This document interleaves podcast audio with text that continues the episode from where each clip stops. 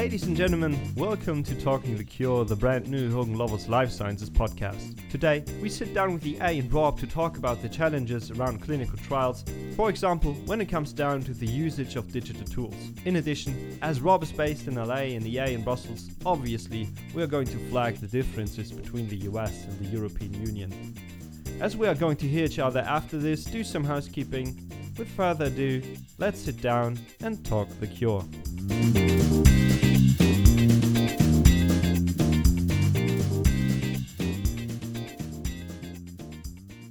Hi, this is Rob Church. I'm a partner at Hogan Lovells in the firm's FDA Pharmaceutical and Biotechnology Practice Group. I also lead the firm's Clinical Trials Working Group. My practice is mostly focused on helping drug and biotech companies bring their new products through clinical trials and hopefully to FDA approval. And with me is Elizabeth Ann Wright from our Brussels office. Hello, I am also a partner in the life science practice. I'm based in Brussels, and our practice in Brussels is somewhat unusual, very specialized practice that advises both pharmaceutical and device clients on the whole route of life cycle, from determination of the classification of the product, clinical trials of the product, conformity assessment of medical devices, marketing authorization of pharmaceutical products, and promotion and post-market of both. Great. So we've got a few topics I think that we'd like to talk about today. The first is we're getting a lot of questions from our clients, drug companies, contract research organizations, as well as technology startups about the use of digital tools in clinical trials, and in particular, using things like smartphone apps to collect data that can be used in clinical trials. And I know within the FDA world, this has become sort of a hot topic. You know, a lot of clients are asking us questions about how these types of systems are regulated by FDA. Are they medical devices? Do they need to undergo any kind of a specific validation? How do companies ensure the integrity of the data that's being collected? And so we're providing a lot of advice on that. Elizabeth Ann, why don't you start from your perspective, from how the European authorities view this? Well, this is becoming a very sensitive topic in the EU. It has particularly come up over the last couple of months, not only in determination of the appropriate classification of software, but in the scope of GCP inspections by the European Medicines Agency of pharmaceutical companies pre-authorization. They have been questioning the validation and the suitability of software that has been used part of clinical trial. They have been asking for design history files for the software. They have been asking for variations. They have been asking the pharmaceutical companies to provide this data. And it is proving a challenge because mostly the software is third-party software that has been bought by the pharmaceutical company. It has been used over a period of a number of years as a long-term pharmaceutical clinical trial. So the software has also undergone iterations. So it is very difficult for the pharmaceutical company and obviously the software provider to provide the information that the inspectors are requiring. Failure to provide that software can actually cause the entire marketing authorization process for the medicinal product to grind to a halt. Yeah, no, thank you. And in the U.S., I think companies are facing a lot of kind of similar types of questions. The first is that FDA has gotten more vocal in the last couple of years about making sure that any kind of electronic systems used in clinical trials comply with the agency's regulations at 21 Code of Federal Regulations, Part 11. It's FDA's rule on electronic signatures and electronic records. Although the agency's regulation has been in place for more than 20 years at this point, I think there's still a lot of uncertainty as to whether it applies to these types of systems used in clinical trials.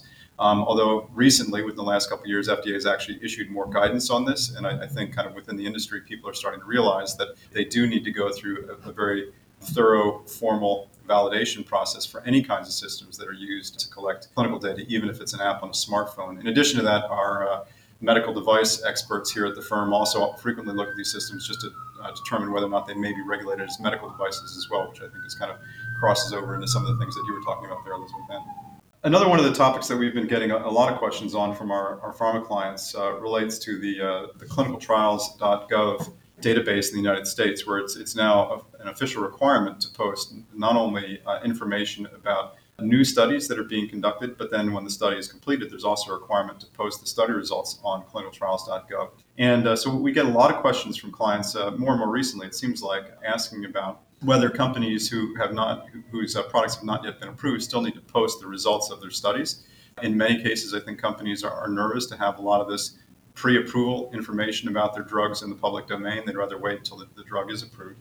And fortunately, there is a process by which companies can seek an extension, posting the results of their studies on the ClinicalTrials.gov database. But there is a kind of a limitation of how much time you have in order to request this kind of extension or postponement of having to post your results. And so this is really kind of where we've been getting involved more and more, where a lot of companies, for whatever reason, sometimes miss the deadline to request an extension from FDA to post their results on clinicaltrials.gov. And so, you know, we've been getting involved more and more often to help companies try to figure out, you know, what they can do if they've missed this deadline. You know, suddenly they're in a position where they have to post their study results before approval. The other thing, just briefly to mention on this, is that we've also been getting quite a number of questions from clients around the time of submission of a new drug application or a biologics license application, which now requires the submission of a particular certification along with the application, saying that the company has complied with all of the requirements of clinicaltrials.gov. And so, you know, I think this is creating some anxiety in some companies when they realize that maybe they've missed a deadline or not posted all the information, and then they have to submit this kind of formal written certification, FDA, saying that they have in fact complied with these laws. So we're trying to help, you know, a number of our clients kind of navigate their way through that. So Elizabeth Ann, I'm just kind of curious if there's kind of, you know, similar concerns being raised over in the European Union these days. There are not so far, but there will be. In 2014, the clinical trials regulation was adopted. This was intended to overhaul the current clinical trials legislation. 5 years later, it is still not entered into force. We are not even clear when it will. It may be in 2020, but the procedures that relate to this have not yet been completely established. The upheaval of the Medicines Agency moving from London to Amsterdam were among the reasons that slowed it down. But when the regulation does come into force, it will impose very similar obligations to those that clinicaltrials.gov impose.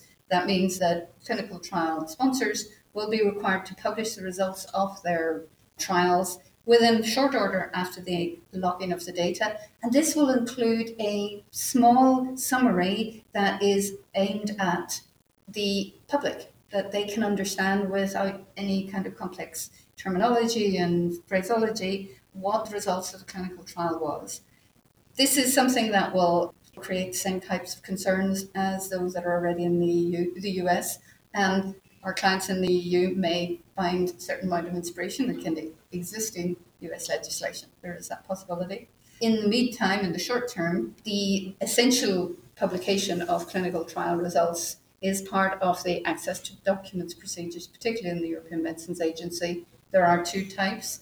There are third-party freedom of information requests, and there are the powers of the European Medicines Agency to spontaneously publish materials about medicinal products, including their clinical trials. This information will, however, only ever be published after either grant of marketing authorization or publication of a decision refusing applications.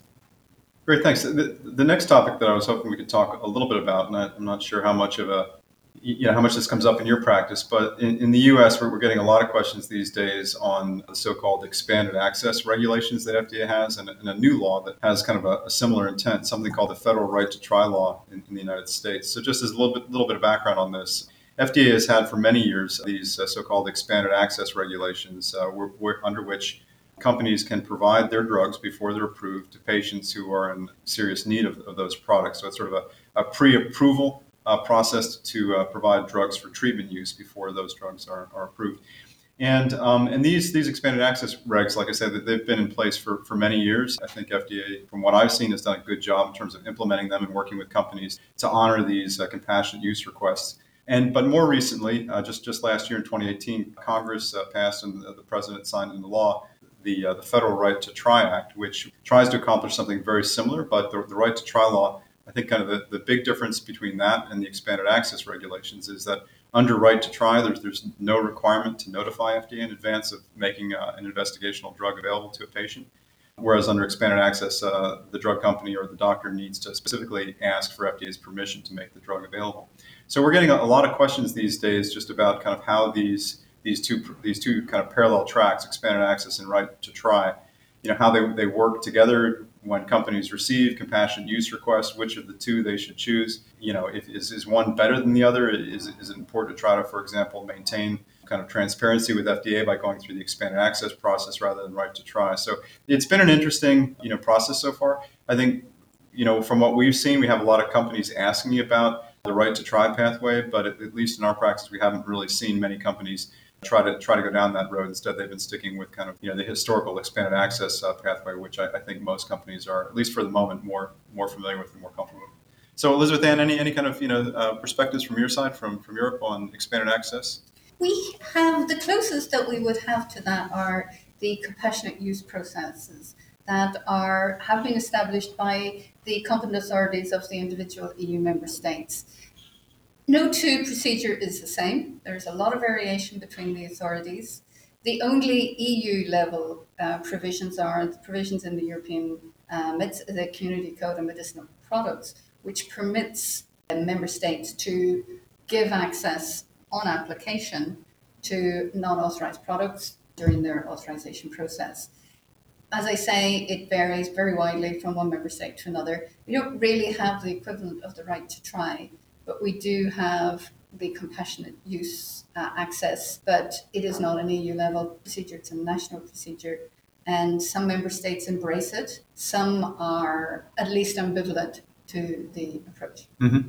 So the last topic is a topic that is EU specific and is causing a great deal of confusion, I think is the most charitable way we can describe this, and that is the implications of GDPR for clinical trials. If one were to read the GDPR, it looks clear. It says that anyone who has their data being collected must give their prior consent to collection. This is particularly important when it comes to personal health data, the sort of data that would be collected from individuals as part of a clinical trial.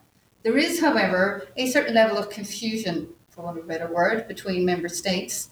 Some member states are of the opinion that, in fact, patients are not capable of giving their consent to the collection of their data as part of the clinical trial.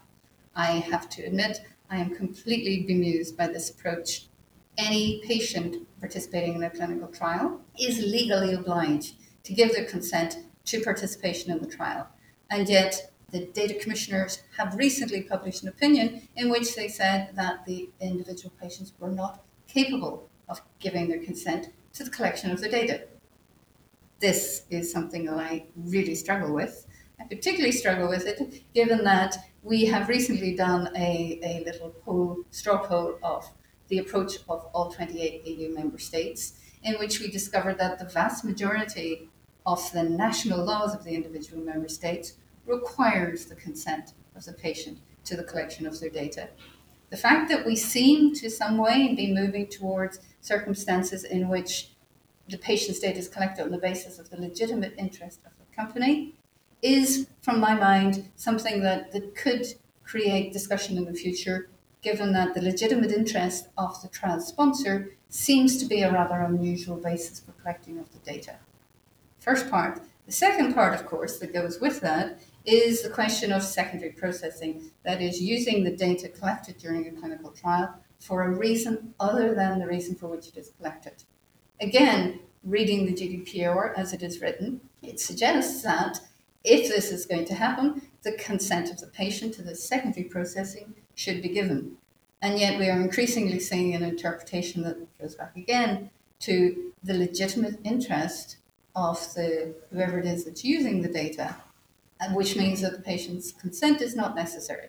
Again, there does seem to be inconsistencies of interpretation between authorities, between sponsors, and as to what the GDPR says.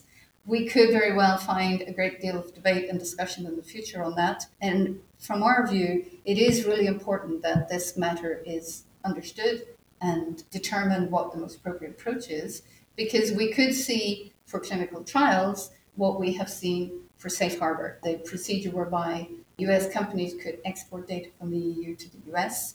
In the judgment of the European Court in Schrems, the court said, this is not a valid procedure. It didn't say that the Safe Harbor was wrong. What it said was there was no legal basis for the Safe Harbor. We may very well see a similar approach when it comes to the interpretation of the GDPR. All right, well great. Thanks very much, Elizabeth Ann. I'm really glad we had the chance to sit down and talk about this. Thanks to everybody for listening.